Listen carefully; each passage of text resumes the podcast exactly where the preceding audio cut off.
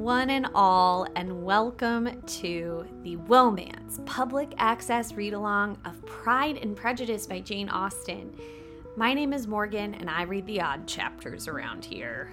My name is Isabel, and I do the even ones. And this week we are reading chapter 31. Bow, bow, bow, bow. Isabel, could you please remind everyone about what happened in chapter 30? Uh, we denigrated the memory of John Lennon as a spousal abuser. We wished a happy birthday And child Jane- abuser. and child abuser. We wished a happy birthday to one Jane Austen. And Mr. Darcy showed back up with his kind of not hot but super gentlemanly cousin, Colonel Fitzwilliam. Uh, rewatching the famous miniseries, Colonel Fitzwilliam is hunky in that. Hmm. Some might say, me, hotter than Colin Firth. Oh man, that's a take. I feel like that'll get you cut in some circles. I'm not much of a Colin Firth head. You don't like his mop of unruly curls? Who's on Firth? Not me. That's a great joke. That's good. That's good. This is definitely worth the price of admission. Thank you. Well, we better get started on chapter 31 before. Let's quit while we're ahead and then get started on something else. Okay. Chapter 31 Colonel Fitzwilliam's manners were very much admired at the parsonage, and the ladies all felt that he must add considerably to the pleasure of their engagements at Rosings. It was some days, however, before they received any invitation thither, for while there were visitors in the house, they could not be necessary. And it was not till Easter Day, almost a week after the gentleman's arrival, Wow. that they were honored by such an attention. And then they were merely asked on leaving church to come there in the evening. For the last week, they had seen very little of either Lady Catherine or her daughter. Colonel Fitzwilliam had called at the parsonages more than once during that time, but Mr. Darcy they had only seen at church. Hmm. The invitation was accepted, of course, and at a proper hour they joined the party in Lady Catherine's drawing room. Her ladyship received them civilly, but it was plain that their company was by no means so acceptable as when she could get nobody else. Yikes. And she was, in fact, almost engrossed by her nephews, speaking to them, especially to Darcy, much more than to any other person in the room. Colonel Fitzwilliam seemed really glad to see them. bet he is. Anything was a welcome relief to him at Rosings. And Mrs. Collins's pretty friend had moreover caught his fancy very much. He now seated himself by her and talked so agreeably of Kent and Hertfordshire, of traveling and staying at home, of new books and music, that Elizabeth had never been half so well entertained in that room before. And they conversed with so much spirit and flow as to draw the attention of Lady Catherine herself, as well as of Mr. Darcy. His eyes had been soon and repeatedly turned towards them with a look of curiosity, and that her ladyship after a while shared the feeling was more openly acknowledged, for she did not scruple to call out, What is it that you're saying, Fitzwilliam? What is it you are talking of? What are you telling Mrs. Bennet? Let me hear what it is. We are speaking of music, madam, said he when no longer able to avoid a reply. Of music? Then pray speak aloud. It is of all subjects my delight. I must have my share in the conversation if you are speaking of music. There are few people in England, I suppose, who have more true enjoyment of music than myself, or a better natural taste. If I had ever learned, I should have been a great proficient. And so would Anne, if her health had allowed her to apply. I am confident that she would have performed delightfully. How does Georgiana get on, Darcy? Mr. Darcy spoke with affectionate praise of his sister's proficiency. I am very glad to hear such a good account of her, said Lady Catherine, and pray tell her from me that she cannot expect to excel if she does not practice a great deal. I assure you, madam, he replied, that she does not need much such advice. She practices very constantly. So much the better. It cannot be done too much, and when I next write to her, I shall charge her not to neglect it on my account. I often tell young ladies that no excellence in music is to be acquired without constant practice. I have told Miss Bennet several times, and she that she will never play really well unless she practices more. And though Mrs. Collins has no instrument, she is very welcome, as I have often told her, to come to Rosings every day and play on the piano forte in Mrs. Jenkinson's room. She would be in nobody's way, you know, in that part of the house. Mr. Darcy looked a little ashamed of his aunt's ill breeding and made no answer. When coffee was over, Colonel Fitzwilliam reminded Elizabeth of having promised to play to him, and she sat down directly to the instrument. He drew a chair near her, Lady Catherine listened to half a song and then talked, as before, to her other nephew, till the latter walked away from her, and moving with his usual deliberation toward the pianoforte, stationed himself so as to command a full view of the fair performer's countenance. Elizabeth saw what he was doing, and at the first convenient pause, turned to him with an arch smile and said, You mean to frighten me, Mr. Darcy, by coming in all this state to hear me. But I will not be alarmed, though your sister does play so well. There is a stubbornness about me that never can bear to be frightened at the will of others. My courage always rises with every attempt to intimidate me. I shall not say that you are mistaken, he replied, because you could not really believe me to entertain any design of alarming you. And I have had the pleasure of your acquaintance long enough to know that you find great enjoyment in occasionally professing opinions which in fact are not your own. Mm-hmm. Oh, Elizabeth laughed heartily at this picture of herself. Oh, She's like, dude, I only have opinions that belong to me. And said to Colonel Fitzwilliam, Your cousin will give you a very pretty notion of me and teach you not to believe a word I say. I am particularly unlucky in meeting with a person so well able to expose my real character in a part of the world where I had hoped to pass myself off with some degree of credit. Indeed, Mr. Darcy, it is very ungenerous in you to mention all that you knew to my disadvantage in Hertfordshire. And give me leave to say, very impolitic too, for it is provoking me to retaliate, and such things may come out as will shock your relations to hear. I'm not afraid of you, he said, smiling. Pray, let me hear what you have to accuse him of, cried Colonel Fitzwilliam. I should like to know how he behaves among strangers. You shall hear then, but prepare yourself for something very dreadful. The first time of my ever seeing him in Hertfordshire, you must know, was at a ball. And at this ball, what do you think he did? He danced only four dances. I am sorry to pain you, but so it was.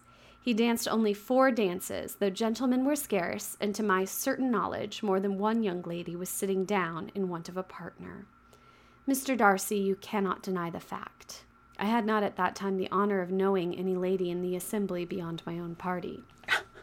True, and nobody can ever be introduced in a ballroom.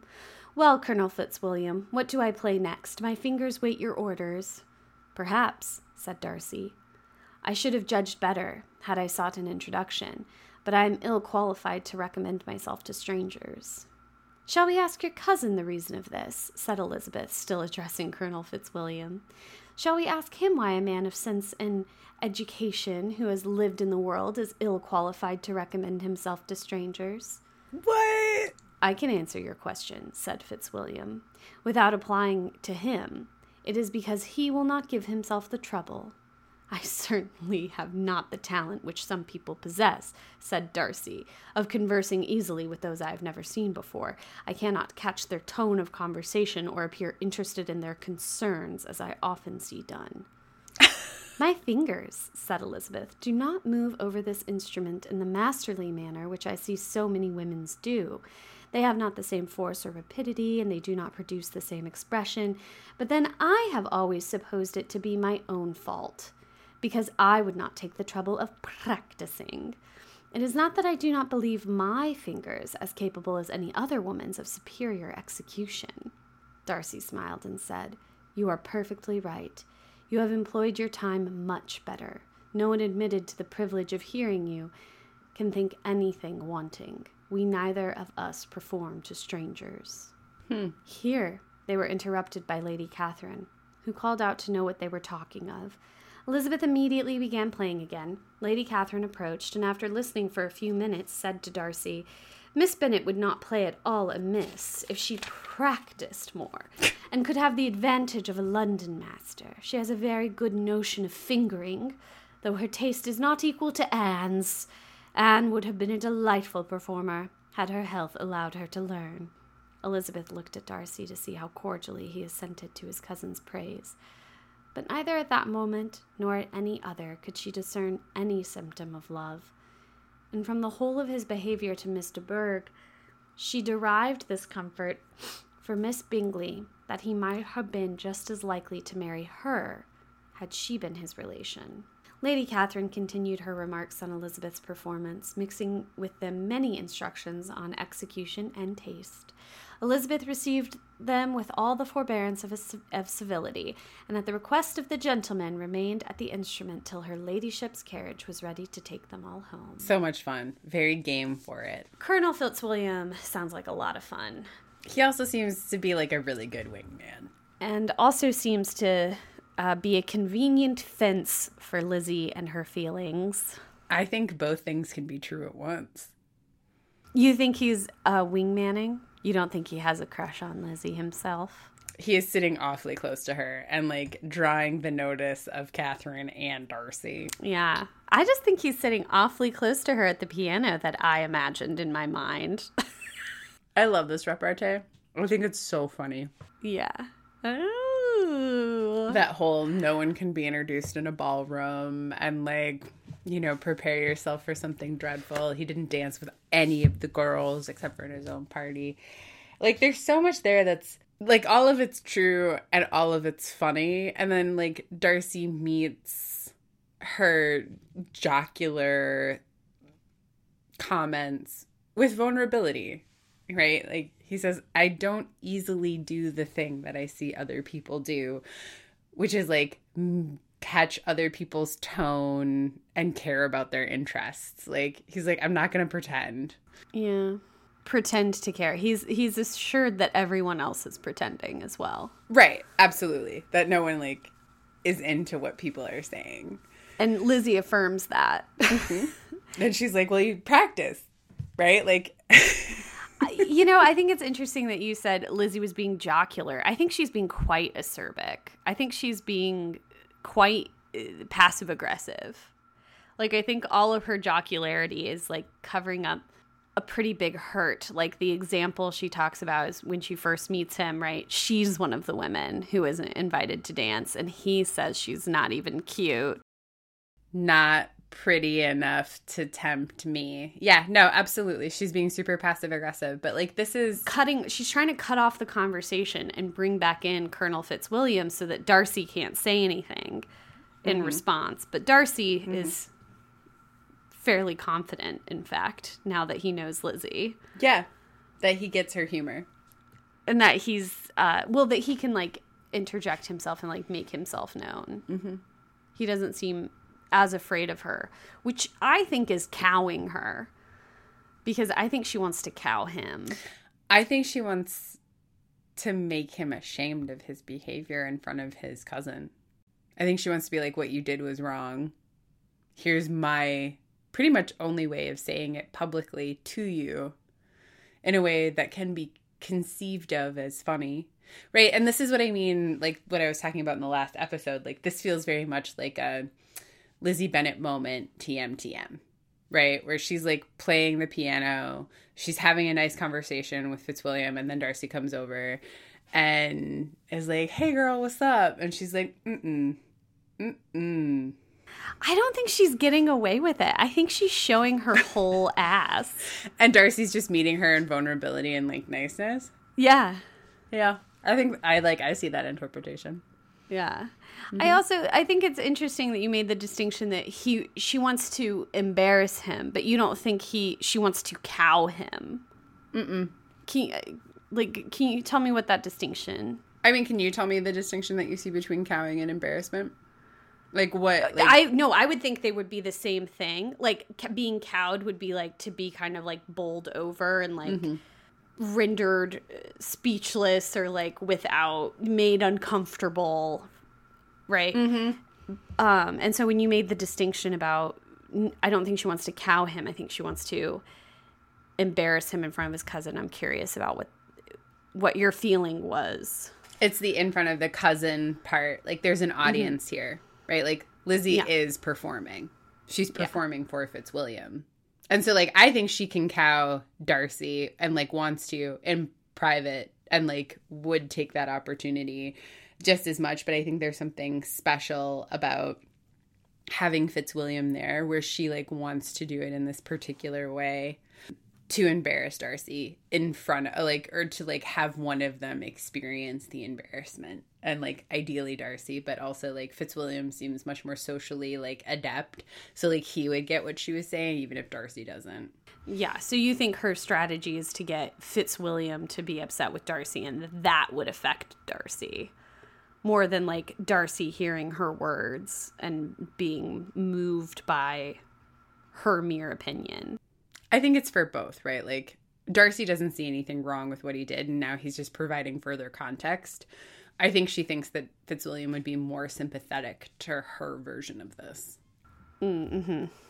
I think like yeah, I I think she comes across as like very anxious in this exchange. anxious She, yeah, she does not seem at ease. I, the example I would provide, true, and nobody can ever be introduced in a ballroom. She does not let it breathe. She does not want to give him the chance to respond. Anxious. Well, Colonel Fitzwilliam.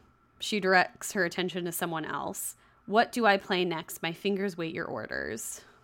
Darcy does respond and she says, Shall we ask your cousin the reason of this? like she's trying to cut him off. Anxious, anxious, anxious. Folks out there, if you're going to diss somebody, you got to let it breathe. You got to show, you got to give them space then to grab the rope you just gave them. If you if you don't, then you're being a little chicken and you're showing people like Morgan how how scared you are of the interaction. Hmm. Yeah. I think I think because she keeps trying to like cut it off and redirect everything to his cousin, use his cousin as like a fence. I think she's I think she's quite anxious. I think she's also being vulnerable, right? She's also saying like, "Well, this is why you suck." And there was that time when there were lots of ladies, you know. Like she doesn't and she doesn't want to mention she doesn't mention to Fitzwilliam that she was one of the women who wasn't dancing. Like if you just heard her account of it, you could assume like she was up there shaking a leg just with somebody else. I mean, she says, I know from personal, like the line, what does she say? Like, I know for like a, To my certain knowledge, more than one young lady was sitting down in want of a partner. to my certain knowledge, right? And like, I think the way to read that is like, It's hedging. To me, that's hedging.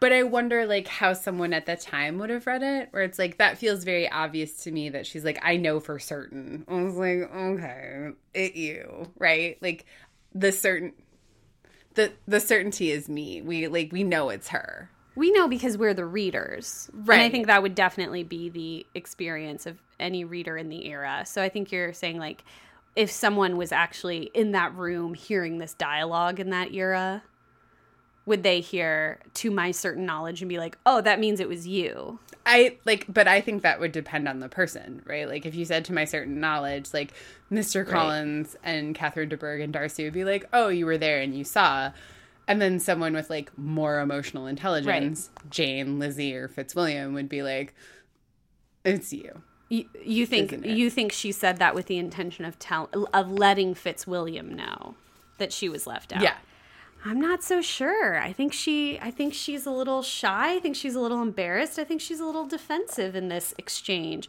which is a difference because I feel like earlier in the book Darcy was very much the one who had his guard up. Curious mm-hmm. but afraid. Mm-hmm. And Lizzie was the one at ease. And I think I think the tables have turned. Like I think there is special significance to the way she's actually delivering her one-liners. Maybe. I mean, she's out of she's out of her depth, right? Like Rosings isn't her space. She doesn't even really have any allies here other than Charlotte, who's like And she's kind of been a miserable asshole for a while. and she's been like building up a confrontation with Darcy in her mind for a long time. Or just like, yeah.